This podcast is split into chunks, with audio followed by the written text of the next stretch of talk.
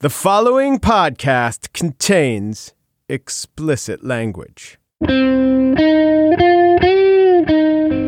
Friday, July 6th, 2018. From Slate, it's The Gist, and I'm Mike Pesca. Pruitt drowns in the swamp was the headline of the Wall Street Journal editorial board. Subhead The permanent green government takes out Trump's deregulator. Now, I want you to know for context, the Wall Street Journal thinks that's a bad thing. First of all, thinks the government is permanently green. I, I guess they weren't covering the Paris Accords and our withdrawal thereof. But that is the Wall Street Journal editorial board's take. I'll read you some of this editorial. Chalk one up for the swamp. The permanent progressive state finally ran Scott Pruitt out of the Environmental Protection Agency on Thursday. And the tragedy is that Mr. Pruitt gave his enemies so much ammunition. You know, the tragedy of John Wayne Gacy is that he gave prosecutors so many examples of bones under his porch. No, sirs, the misdeeds were in fact the misdeeds. Not that the misdeeds allowed for a greater misdeed, which by Wall Street Journal logic would be what? Not allowing Scott Pruitt to poison the air and the ground just a little bit more? So, what are the charges? Uh, we went over this. You probably know them, but what what were those misdeeds? Those those little pieces of frippery, those whoopsie doos that Scott Pruitt committed?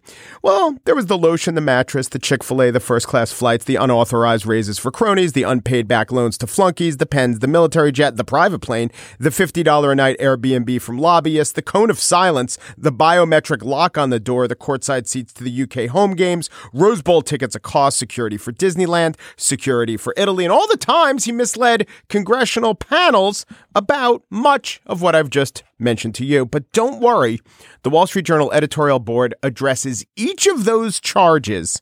Let me read, and this will take some time. Let me read their exhaustive rebuttal. Here we go. Mr. Pruitt says most of this was false or exaggerated, and no doubt much of it was. Full stop.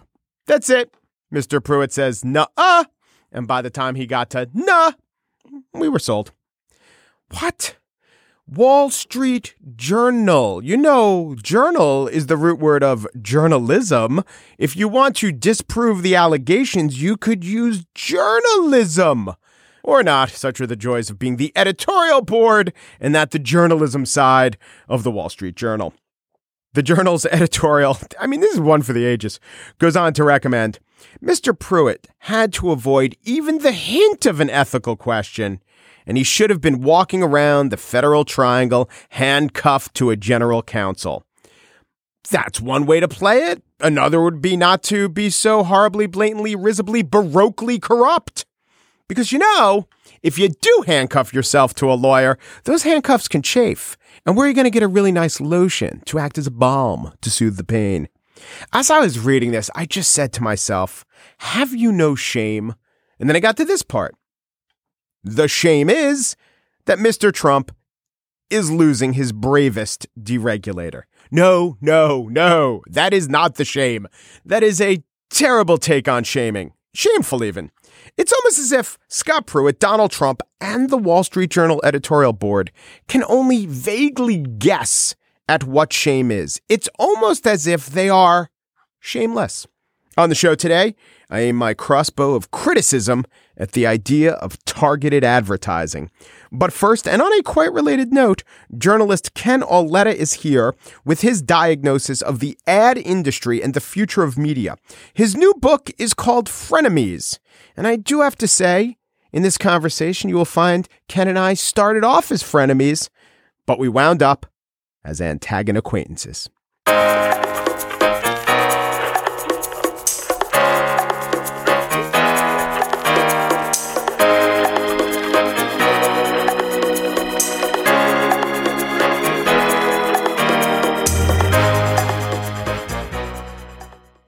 When I started reading Ken Auletta in The New Yorker in the 90s, he was writing a column owning a beat that I was interested in, and that beat was the media.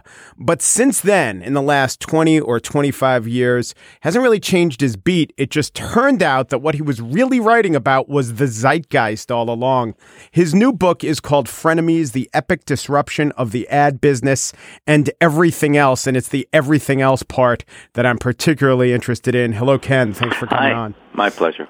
So you've been really, even though it seems you were chronicling this head of a network or that head of a studio, you've really been writing about advertising or media that's been fueled by advertising for decades, haven't you? I have, yeah. So, what was your concept of how much advertising was influencing the content that we were getting? Well, I didn't. I didn't have a sense that it was. I mean, if you write about the New York Times or you, you know, you write about the New Yorker, um, you don't have any sense that the advertisers were influencing the content.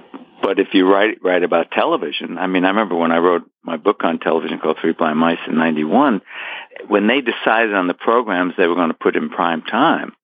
The best thing we uh, we saw that year, I thought, in a pilot form, was a dark show uh, set in in Hoboken, and the, literally the argument that killed the show from putting it on the NBC platform was that it was too dark. Advertisers wouldn't like it. Yeah. So that, that was a subtle but nevertheless profound influence. Right. So that was when advertising, that's when it presents itself and cannot be ignored. But I guess my thesis would be that what newspapers meant oh, they're these civic guardians and oh, they cover city council and they hold officials accountable and they are these money making enterprises. Everything wrapped up into the meaning of a newspaper was really more or less driven by how remunerative it was, which was really more or less driven by advertising. Absolutely. And obviously, if you look at what's happened to newspapers, the decline of advertising and also of, of circulation is profound. And it's one of the reasons why uh, many newspapers are on life support and, and others have just simply just perished. Now, your account, uh, Frenemies, begins with a cri de coeur, a shot across the bow, a speech that woke the industry up. Um, could you tell us about that? Well, it was Jonathan Mandel in March of 2015, a former advertising executive, gave a speech before the advertisers in which he said that the five giant holding companies, uh, which dominate uh, the ad agency business, were basically stealing money from the clients. What they would what they would do, he said, is is they would either buy time early on on speculation and then later sell it to the clients at an increased price. Or what they would do is they would go to a publisher and say, you know, if you give us a break, we'll put ads on your platform, and then they would keep some of the VIG, some of the proceeds, and not share with the client. That was a claim he was making, and of course, a great stir. And and I use that as my opening chapter because I, I wanted it, it illustrated the mistrust that was growing in the advertising business between the agencies and the clients and that led to a whole spate of, of agency reviews where the clients basically said, we're going to look at throwing out, at the possibility of throwing out our agency and replacing it with another agency. And obviously take a close look at our, at our contracts to see if they were abusing us. So is this the story of an old sclerotic industry who was, which is the advertising industry that was skating based on, you know, the fact that it kind of uh, was the only one who was controlling what was really going on. It was a black box, and they were the only ones with the key.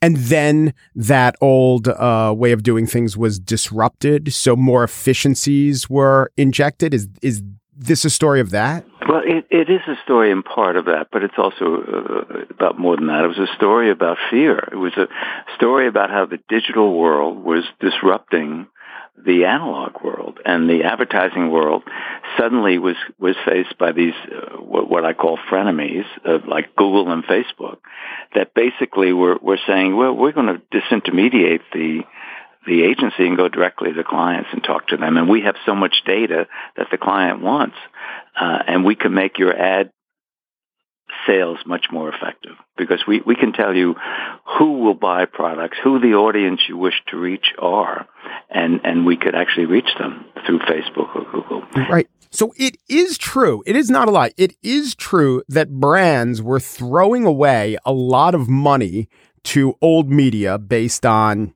misperceptions or, you know, being misled by ad agencies. That is true. Well, it, you know, there, there's that old saying in, in the advertising world that I know that half of my advertising dollars are wasted. I just don't know which half. Right. Is it then the case that I don't know if there was a halcyon day of the American press, maybe sometime right after Watergate and there was more openness, but for this social construct, for this idea of a free press that was emboldened by being able to make a lot of money that all relied on kind of a lie about advertising? Is that really the case? Well, it, it, it, they were they, they were certainly if you did a full page ad in a newspaper, um, you certainly got people's attention. I mean, they they would see the argument is that people see that ad, and if you want to build up familiarity with the brand, you need a full page ad. You need a 30 second spot on TV uh, for your ad. But but increasingly, what they discovered is that a lot of those ads were not effective and that as the world changed, as you moved to a digital world where you had many new sources of information, A, and where you had things like ad blockers suddenly added to your cell phone, 20% of Americans have an ad blocker on their phone, which means you cannot do an ad on that phone. And increasingly, when you think about it, the movement towards the cell phone, which is now the dominant instrument in our lives, a cell phone is as personal as your purse or your wallet. You don't lend it to people, and you don't like being interrupted on. So who gave you permission to, to buzz me with, with an ad? You're interrupting me. And that means a fall off in advertising and its effectiveness. Right. But you do quote experts like the uh, CBS uh, ad guy or the guy who is in charge of audience research, David Poltrack. Poltrack. And he says people actually like ads when they're well done and will allow them into their lives. Uh, if you believe that, I'll sell you a bridge. I, I tell you, um, it seems like uh, far-seeing people will make the case for subscriptions. Here at Slate, look, I subscribe to the Atlantic, I subscribe to the New Yorker, I subscribe to a bunch of uh, magazines and publications that I want to support. And here, here at Slate, we have a Slate Plus subscription service. But I also use Twitter and use the web to browse around and find the best thinking out there. And when the Washington Post asked me to subscribe, and when the Boston Globe asked me to subscribe, and damn it, I've just reached my four articles a month on the Indianapolis Star, it will. If we go to a subscription model, the World Wide Web will no longer be worldwide. Is my point. Advertising is our ATM machine. It's it's it, it supports. I, I, in some cases we hate that and we hate the interruptions and and we hope they can come up with a way that it doesn't feel like an interruption. But but but it's essential. It it, it funds free. It makes possible newspapers and television and magazines and and many apps. So what did, did you come out of this having either a different appreciation for some of the insights of the advertisers or a different fear from what you've read a different fear. They believe that essential to figuring out the ad future is to do different kinds of ads. And different kinds of ads mean that we have so much, there's so much data out there about you and your proclivities and your behavior that if we could harness that data, we can target ads at individuals and offer them not a, a sales pitch, but a, a kind of a service. For instance, Ken, you're walking down the street and and we have your GPS so we, we, we can follow you. And we know that you bought the following item at the following store two months ago. So Ken, if you go into the store now, we will give you 20% off on that $500 item. And isn't that great, Ken? And you say, well, the question is, how will I react to that? Well, Ken say, well, that's that's a real service. That's a great coupon. Twenty percent off is great. Or Ken say, how the hell do you know so much about me? Yeah. And and that so the privacy issue looms very large. And and one we're looking at a seesaw here, and we don't know which way it's going to tilt because as as as your ability to target goes up, privacy goes down. As privacy goes up, yeah. targeting ability goes down. I think, by the way, I my own thesis for that is Ken would say, "How the hell do you know?" and Mike would say, "That's kind of weird." But Milo and Emmett, who are my nine and eleven year olds, they're not they're not going to be bumped by it at all. But that's the question. You see, that's why we don't know the future. We don't know how, how they're going to respond five years from now to that. Yeah. Ken Auletta is the author of Frenemies, the epic disruption of the ad business and everything else. Thank you so much, Ken. My my pleasure, Mike.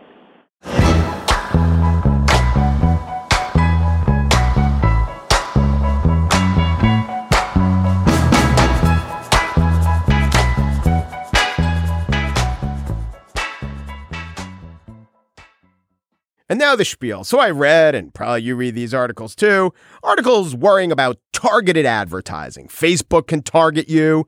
I read about these smartphones made in China. This from the Wall Street Journal today. The P10 smartphone sold in Myanmar and Cambodia sends the owner's location and unique device details to a mobile advertising firm called Gmobi. Smartphones have been billed as a transformative technology in developing markets, bringing low cost internet access to hundreds of millions of people. But this growing population of novice customers is a juicy target for data harvesters. So it's really a Hobson's choice. On the one hand, you have life changing internet access. On the other hand, you might get ads that are relevant to you. Hmm. I read about Samba TV, which tracks which TV shows the viewer watches for purposes of showing the viewer targeted ads. This is said to elicit privacy concerns. But let's for a moment dwell on the ads that I am getting, the untargeted ads. Over the last couple days, my girlfriend and I binged on The Good Place, season two. Brilliant show. Brutal ads. The last five episodes are on Hulu, but the first seven were on the NBC app. The NBC app has three ad breaks. So the ad, there are ad breaks where there would be in the normal sitcom, but during each ad break, they don't play different ads. They have about five total ads that just rotate through each of these ad breaks. And if you're going to, like I did, watch seven episodes with three ad breaks, you get inundated. And so I became friends with a girl named Nina, and Nina has eczema. Sorry, I can't make it. It's just my eczema again, but it's fine. Yeah, it's fine. You okay? Eczema, it's fine.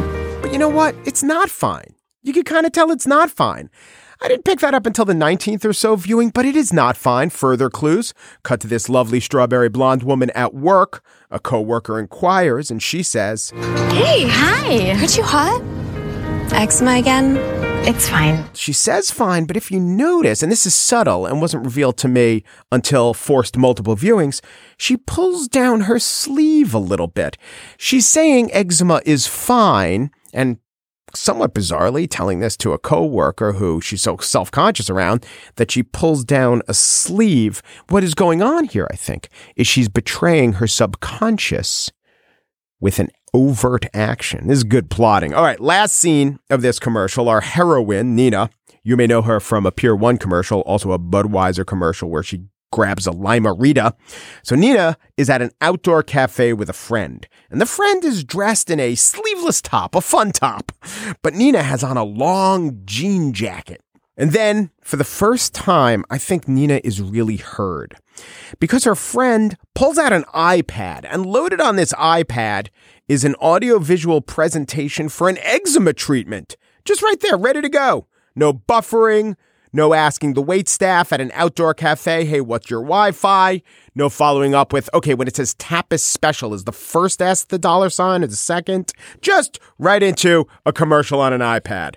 MyEczemaExposed.com. Your eczema could be something called atopic dermatitis, which can be caused by inflammation under your skin. Maybe you should ask your doctor. Go to myeczemaexposed.com to learn more. Maybe you should ask your doctor. I don't know. I'm just a sleeveless topped lady friend without eczema. Odd that I, not my silently suffering from eczema friend, Nina, would be looking up this information. But there you go. There you go, and there it went. 20 to 30 times as I tried to watch The Good Place. You know, I think The Good Place is one of the best comedies of the year. I have that sense. But mostly it is crowded out by this eczema commercial. Whenever I think of Kristen Bell and Ted Danson, I start scratching a little bit and I say it's fine. And if that wasn't enough, there was this other ad for fibromyalgia medication. To most people, I look like most people. But on the inside, I feel chronic, widespread pain. Fibromyalgia may be invisible to others, but my pain is real. I've seen this ad 45 times. Eczema, Lyrica, eczema, Lyrica. Okay, I can't just tease you. I gotta deliver the fibromyalgia medication goods. Let me describe what's going on. So every woman says she looks like most people, but we find out she is not like most people. The camera pans to her back. She massages her shoulder a little, a little bit, and her back turns translucent. And we peer inside her back, and it's not bones or muscle or anything. It's this series, a network of neon pulsating nerves. What it looks like is the special effects from the movie Innerspace, where Dennis Quaid as uh, test pilot Tuck Pendleton is miniaturized and injected into Martin Short's ass. It actually won an Academy Award for special effects, and now these special effects are used in this woman's back, all lit up, and underneath is the word dramatization. Really, fibromyalgia doesn't cause back translucence and neon innards. But here's what the cure might cause. Lyrica may cause serious allergic reactions, suicidal thoughts, or actions. Tell your doctor right away if you have these, new or worse depression, unusual changes in mood or behavior, swelling, trouble breathing, rash, hives, blisters, muscle pain with fever, tired feeling, or blurry vision. You know, fibromyalgia is bad if people put up with those side effects. Oh, but that's not all. Common side effects dizziness, sleepiness, weight gain, swelling of hands, legs, and feet. Don't drink alcohol while taking Lyrica. Don't drive or use machinery until you know how Lyrica affects you. Those who've had a drug or alcohol problem may be more likely to misuse Lyrica. Avoid all nightshade vegetables and synthetic fabrics when on Lyrica. Do not listen to electronic synth pop band Depeche Mode while on Lyrica. You may initiate knock knock jokes on Lyrica, but do not take the who's there part on Lyrica.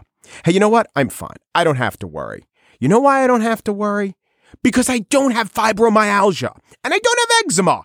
I also don't look like most people to most people. I look like a sobbing, raging mess because I have seen these commercials not once, not twice, but thousands of times. Side effects of exposure to Lyrica commercials may include exaggeration and histrionics. But how are these non targeted ads that have zero relevance to my life? How are they better?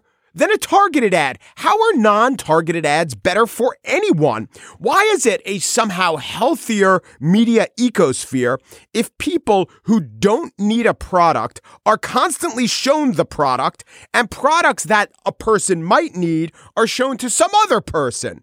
What I'm saying is that somewhere out there, there is a poor fibromyalgia sufferer who is seeing the ads for inpatient clinics or spiced rum that clearly should be targeted to me.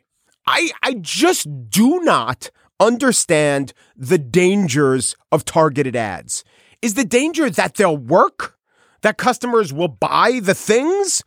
If that's the danger, then why do ads exist at all? Is it only okay that we show people ads to buy stuff because most people won't buy the stuff? If ads start working, then we've done something wrong?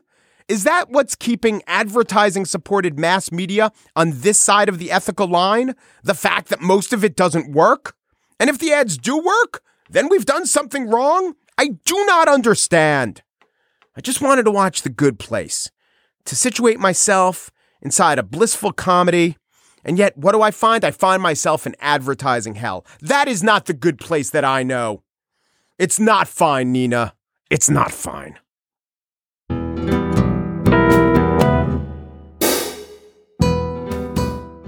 And that's it for today's show. Join Slate Plus. Members get bonus segments, exclusive member-only podcasts, and more. Sign up for a free trial today at slate.com slash gist plus. The Gist was produced by Daniel Schrader and Pierre Bienaimé, who are worried about the 25% tariffs on $34 billion in Chinese imports. But wouldn't that be after the tariffs? 42.5 billion? Steve Lickteig is executive producer of Slate Podcasts. He thinks that if Trump takes the tariffs off eventually, and then the number shrinks from 42.5 billion back to 34, then the president will brag that he lowered the trade deficit with China by 20%. Though knowing him, he'd probably say 25 or 90. The gist we have been stocking up on bulldozers and knitting needles in anticipation of this trade war. Who's laughing now? Umpru, depru, dupru, and thanks for listening.